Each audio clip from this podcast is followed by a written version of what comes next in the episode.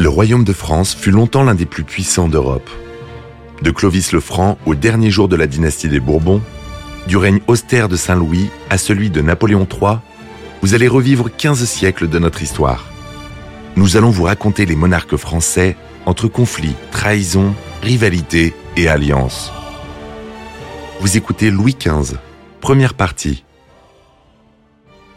Louis XV occupe une position peu enviable dans l'histoire de France. Il se situe entre la gloire et les splendeurs du roi Soleil, dont on oublie souvent le régime absolutiste, et l'explosion de la Révolution française qui mènera au régicide. On ne connaît pas très bien ce monarque qui monta sur le trône après Louis XIV et avant Louis XVI. Et une question se pose lorsqu'on examine son règne. Un roi d'une autre stature aurait-il pu empêcher la Révolution? Il était l'espoir, l'espoir de la France, c'était le seul à pouvoir porter la couronne. Louis XV n'a pas été à la fin de son règne très populaire, alors on dit le bien-aimé en, forme de dérision. Ce surnom de bien-aimé, euh, c'est un petit peu galvaudé, il est devenu un petit, un petit peu le bien-aimé des dames. Louis XIV était un roi que l'on avait euh, aimé et pardonné pour ses guerres. Louis XV, ne le pardonnera pas parce qu'il va les perdre. La monarchie absolue ne vaut que par son monarque. Les succès de Louis XIV étaient liés à son caractère hyperactif et à sa capacité à tout contrôler. Louis XV, au contraire, manquait de confiance et n'appréciait pas le rôle public qu'il devait assumer. Il fut très populaire pendant la première partie de son règne le climat était plutôt à l'optimisme. Avec son avènement, la population se prit à espérer des jours meilleurs. Mais la France du XVIIIe siècle va connaître des changements radicaux. Après plusieurs décennies de répression, les idées progressistes vont se développer au cours de ce qu'on appellera le siècle des Lumières. L'autorité en général va se trouver remise en question. Et sur ce fond de changement social, la sauvegarde de l'autocratie va se révéler être au-delà des capacités de Louis XV. Ces échecs en matière politique, financière et morale vont accélérer le déclin de la monarchie.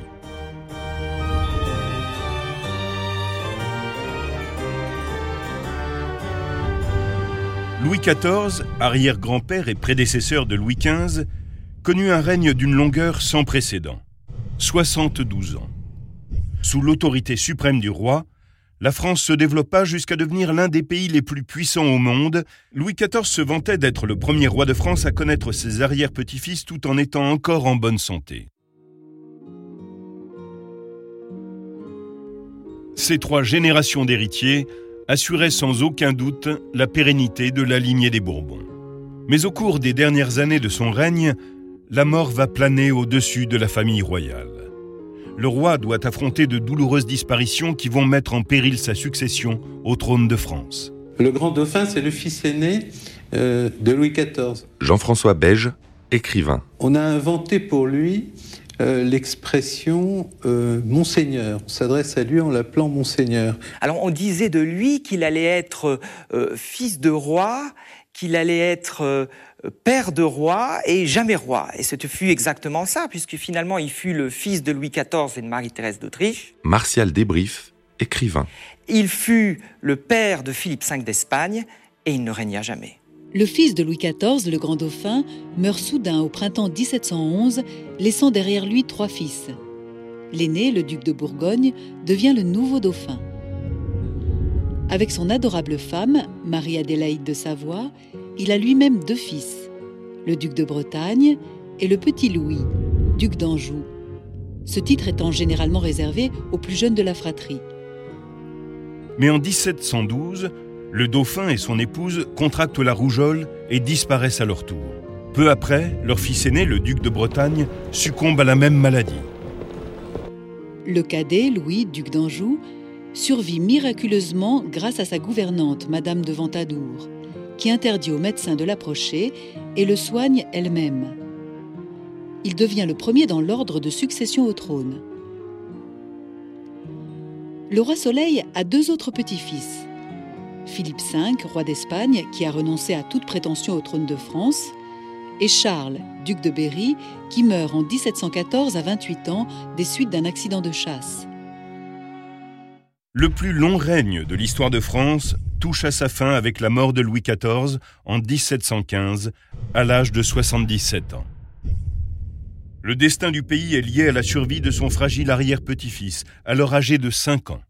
Alors on connaît la scène, quand Louis XIV est sur son lit d'agonie, il fait venir le seul héritier de la couronne qui lui reste, c'est-à-dire son arrière-petit-fils, euh, qui va devenir Louis XV d'une seconde à l'autre. Michel de Decker, écrivain d'histoire. Et il lui dit j'ai trop aimé la guerre. En cela, ne m'imitez jamais. Et en effet, il a aimé la guerre à tel point que les caisses de la France sont archivides. Le royaume est dans un état de misère euh, terrible. Louis XIV laisse derrière lui son château de Versailles, près de Paris, qui pendant des années a été le siège de la cour et de la noblesse française. Au cours de son règne, il a transformé le modeste pavillon de chasse paternel en un château somptueux, avec des jardins, des terrasses, des sculptures magnifiques, un lac, un zoo et près de 500 fontaines. Plus de 10 000 personnes y résidaient. Toute l'Europe voulait imiter le style de Louis XIV, les œuvres d'art, le mobilier, l'architecture, l'étiquette et l'apparat. Le roi possédait une telle force de caractère qu'il avait marqué de son empreinte tout le siècle. Mais l'ancien régime avait à peine atteint son apogée qu'il commença lentement à décliner. La décision de son grand-père de révoquer l'édit de Nantes par lequel Henri IV avait instauré la liberté religieuse a fait fuir du pays des milliers de huguenots. C'est un gros coup porté à l'industrie et au commerce. La France s'en est retrouvée affaiblie et ses ennemis renforcés. Le départ des huguenots, qui étaient des banquiers, des financiers, euh, finançaient l'industrie c'est une source qui s'est tarie pour l'industrie française, l'industrie qui était quand même balbutiante. Et euh, on peut dire que les conditions économiques euh, de l'avènement euh, d'un nouveau roi, en l'occurrence il s'agissait surtout d'une régence, n'étaient pas fameuses. Un demi-siècle de guerre et d'impôts écrasants ont laissé le pays épuisé, accablé par la pauvreté et sans espoir. À la fin du règne de Louis XIV, la stabilité de la monarchie est remise en question. Des critiques s'élèvent pour dénoncer la guerre et les iniquités sociales et pour réclamer une réforme fiscale. À l'aube du XVIIIe siècle, on voit naître les débuts d'une véritable opposition. Tous les espoirs se portent sur le bel enfant roi lorsqu'il accède au trône en 1715 la population a soif de nouveautés. Le petit prince Bourbon est charmant et a une allure majestueuse. Mais la tradition exige qu'une régence soit mise en place jusqu'à la majorité du souverain, alors fixée à 13 ans. Philippe II d'Orléans, neveu de Louis XIV, devient donc régent et va gouverner la France durant les sept années qui suivent. C'est un homme aimable et qui montre une véritable affection pour son neveu. Ses premières décisions marquent immédiatement un changement. En tant que libéral, il est favorable à un équilibre des pouvoirs et redonne aux parlements régionaux certains de ceux que Louis XIV leur avait enlevés. Sa décision de transférer la cour de Versailles à Paris est hautement symbolique elle aussi. Le petit Louis XV est d'abord installé dans les parties récentes du château médiéval de Vincennes, puis au palais des Tuileries à Paris. Son oncle réside non loin, au Palais Royal. Philippe d'Orléans ne se soucie guère de l'étiquette ni de la bienséance. Il préfère les femmes et la boisson, plaisir auquel il se livre la nuit venue. Et les gens de la noblesse font de même. Alors le régent n'a pas que des qualités. Euh, évidemment, le régent est un, est fiefé libertin. Le régent est un débauché, on le sait. Euh, il a des amis et des ministres avec lesquels il fait des soirées euh, crapuleuses à n'en plus finir, ce qu'on appelait les, soupers du régent, où les femmes arrivaient, se donnaient nues, mangeaient nues sur les tables, etc. Cette tolérance nouvelle entraîne une atmosphère de liberté. Paris change radicalement. La ville s'adonne à la boisson, au jeu, à la fête et au luxe on assiste à une étrange dichotomie entre le relâchement des mœurs et le raffinement des divertissements.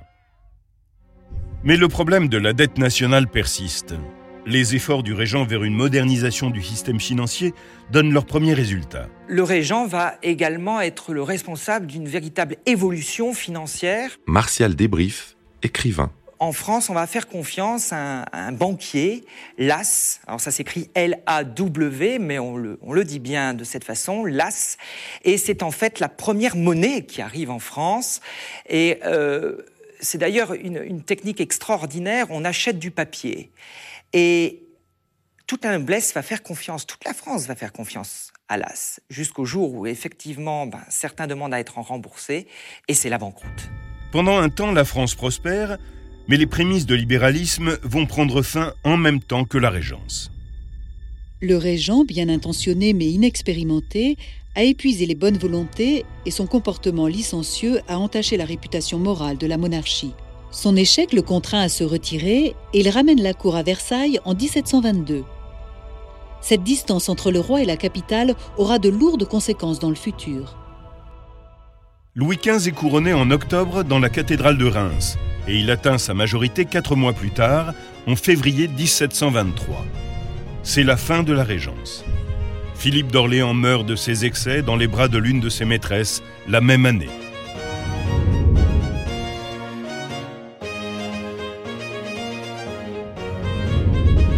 Louis XV a grandi orphelin. Il hérite le prestige de ses parents, mais il aurait volontiers échangé celui-ci contre leur affection.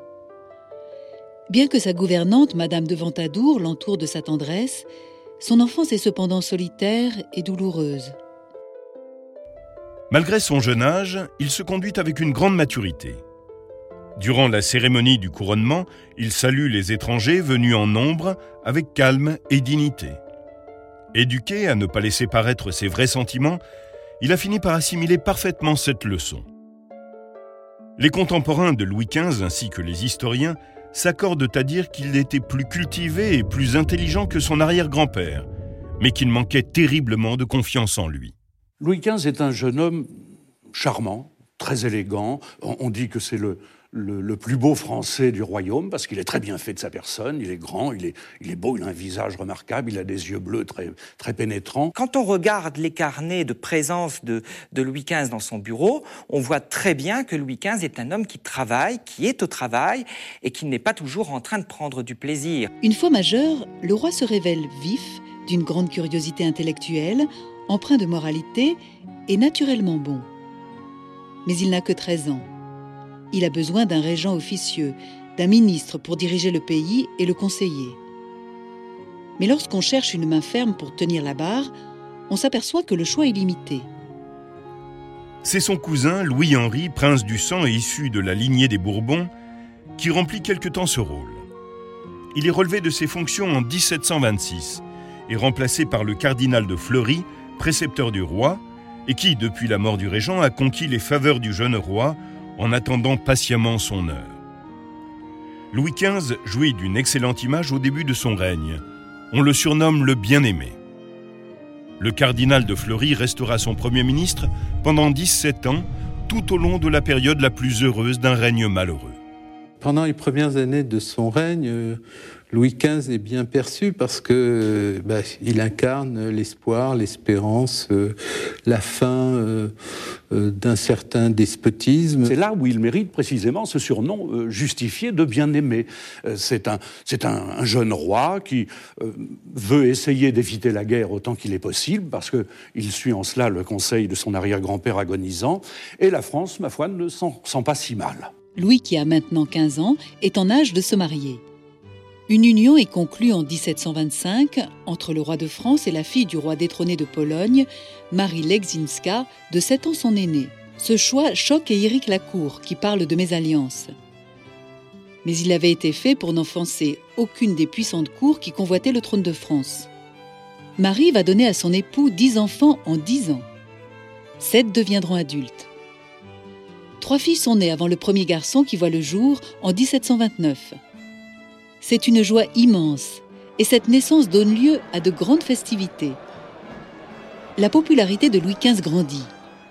Il est reconnaissant à son épouse de lui avoir donné ses enfants et ils forment pendant un long moment un couple heureux. À la grande stupéfaction de la cour, le roi sera fidèle à la reine durant sept ans. Et un jour, Marie Lesinska, n'en pouvant plus, lui dit, on le sait, toujours grosse, toujours couchée, toujours accouchée, c'est fini. On peut dormir ensemble, mais on ne couche plus ensemble. Pour un Louis XV qui est relativement porter sur la chose, c'est absolument impossible. Donc, on va, au fur et à mesure du temps, on va se tourner vers des maîtresses officielles que l'on pourrait lui mettre dans son lit pour apaiser son appétit. Le cardinal de Fleury est un ministre très populaire. Il parvient à stabiliser la monnaie et à équilibrer le budget. Il réussit également à éviter la guerre, à l'exception d'un court conflit avec l'Autriche qui aboutit à l'acquisition de la précieuse province de Lorraine. Il devient Premier ministre à l'âge de 73 ans, ce qui donne de bonnes raisons de penser que Louis XV ne va pas tarder à accéder au pouvoir. Le roi va prendre de plus en plus de responsabilités au sein du gouvernement pendant les années 1730, tout en laissant croire que le cardinal gère seul les affaires de l'État. Mais l'incapacité du roi à s'affirmer est embarrassante et devient la source de nombreuses rumeurs. On commence à penser qu'il n'a pas les qualités nécessaires pour régner. La présence permanente du cardinal de Fleury devient un véritable frein à l'épanouissement du roi. En 1738, il commence à ressentir un besoin croissant de s'émanciper, mais son Premier ministre, qui a maintenant 85 ans, ne montre aucun signe de faiblesse. Louis XV a déjà 30 ans quand son ministre meurt enfin. Il assure enfin seul le pouvoir au moment où la France est sur le point d'entrer en guerre. En 1740, Charles VI, chef de la maison des Habsbourg et chef du Saint-Empire romain germanique, meurt subitement les circonstances sont réunies pour qu'un conflit éclate en Europe. Louis XV n'est pas un homme belliqueux. Mais la guerre de succession d'Autriche concerne toutes les puissances européennes et la France est obligée de choisir son camp. Charles VI va laisser à sa fille, Marie-Thérèse, un empire énorme. Et évidemment, ça suscite l'appétit des pays voisins. Alors la France est alliée à l'Espagne et à la Prusse, tandis que l'Autriche euh, a comme alliés l'Angleterre et les Provinces-Unies. Frédéric II de Prusse et la fille de Charles VI, Marie-Thérèse, se disputent bientôt la province de Silésie. Les Britanniques rejoignent l'Autriche et la France voit là l'occasion de briser le lien entre l'Autriche et le Saint-Empire allié à la Prusse. Louis XV remporte une série de victoires importantes. La bataille de Fontenoy reste dans les mémoires comme l'une des plus grandes victoires françaises contre les Britanniques. En 1748, la France occupe l'ensemble des Pays-Bas autrichiens et semble être en voie d'accomplir son rêve, l'extension de sa frontière nord-est jusqu'au Rhin. À la fin de la guerre, le roi est au sommet de sa popularité.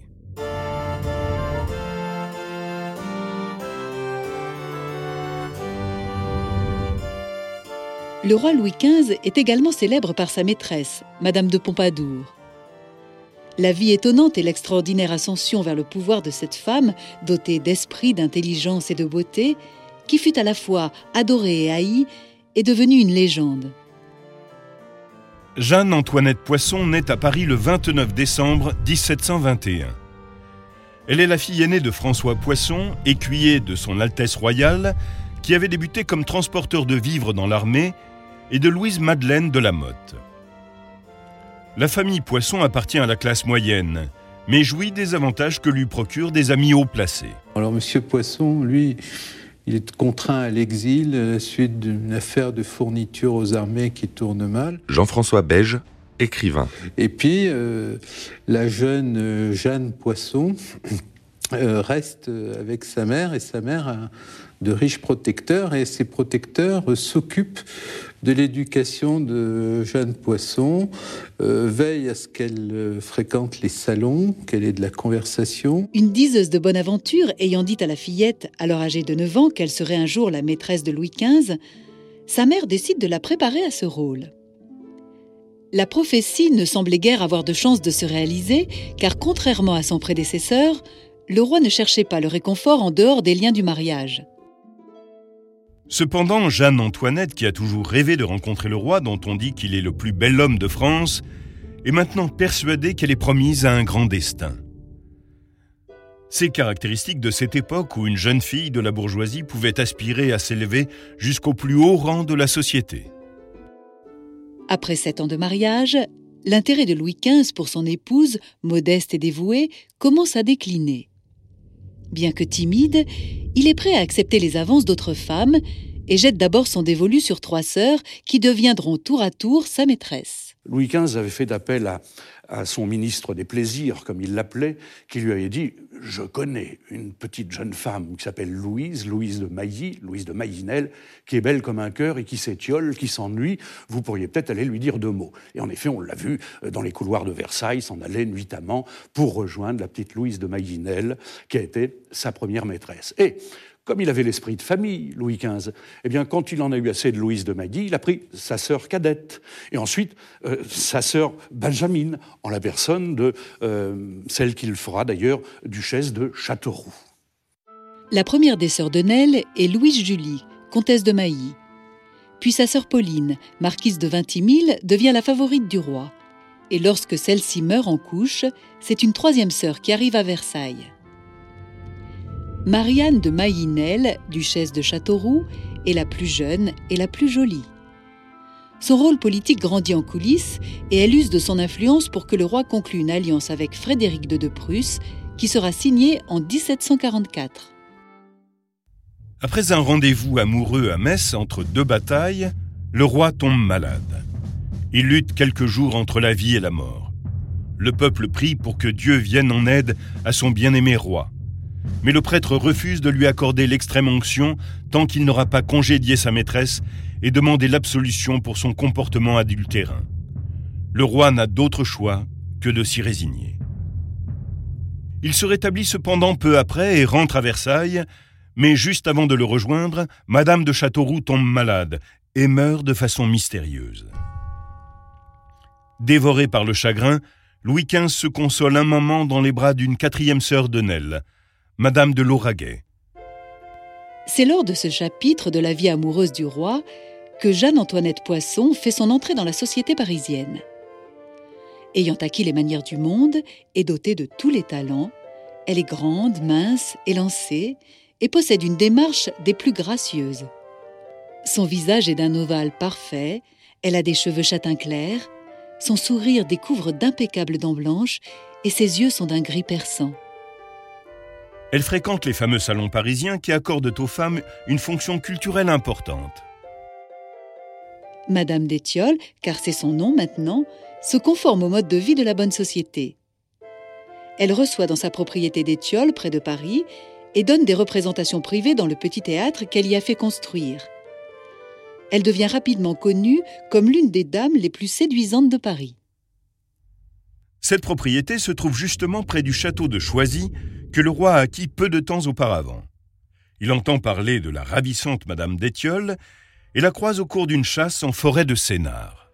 Alors on va avoir une technique absolument fabuleuse pour se faire repérer de Louis XV. Martial Débrief, écrivain. Elle va habiller son phaéton de bleu quand elle est habillée de rose, et elle va habiller son phaéton de rose quand elle est habillée de bleu, le phaéton étant le véhicule. Et Louis XV la repère. Il va l'inviter à un bal masqué en 1745 en février 1745, le fameux bal des ifs. Alors tout le monde était décoré en, if. Hein.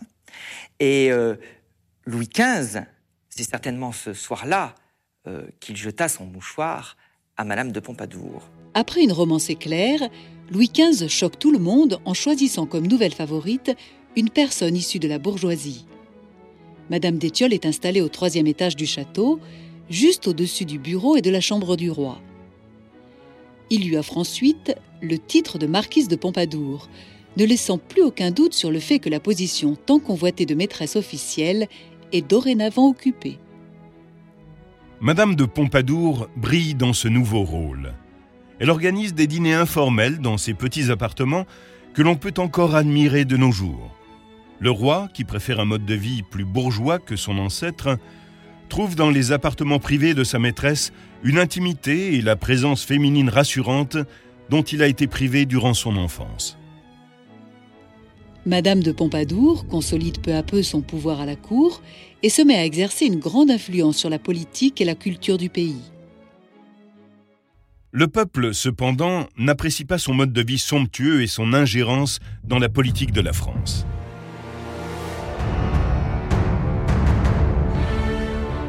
Vous venez d'écouter Roi de France.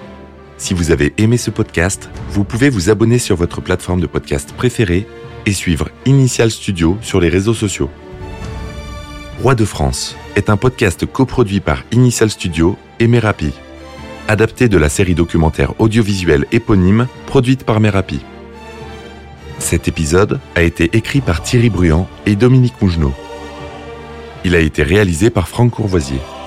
Production exécutive du podcast Initial Studio. Production éditoriale Sarah Koskiewicz et Mandy Lebourg, assistée de Sidonie Cotier. Montage Camille Legras. Avec la voix de Morgane Perret.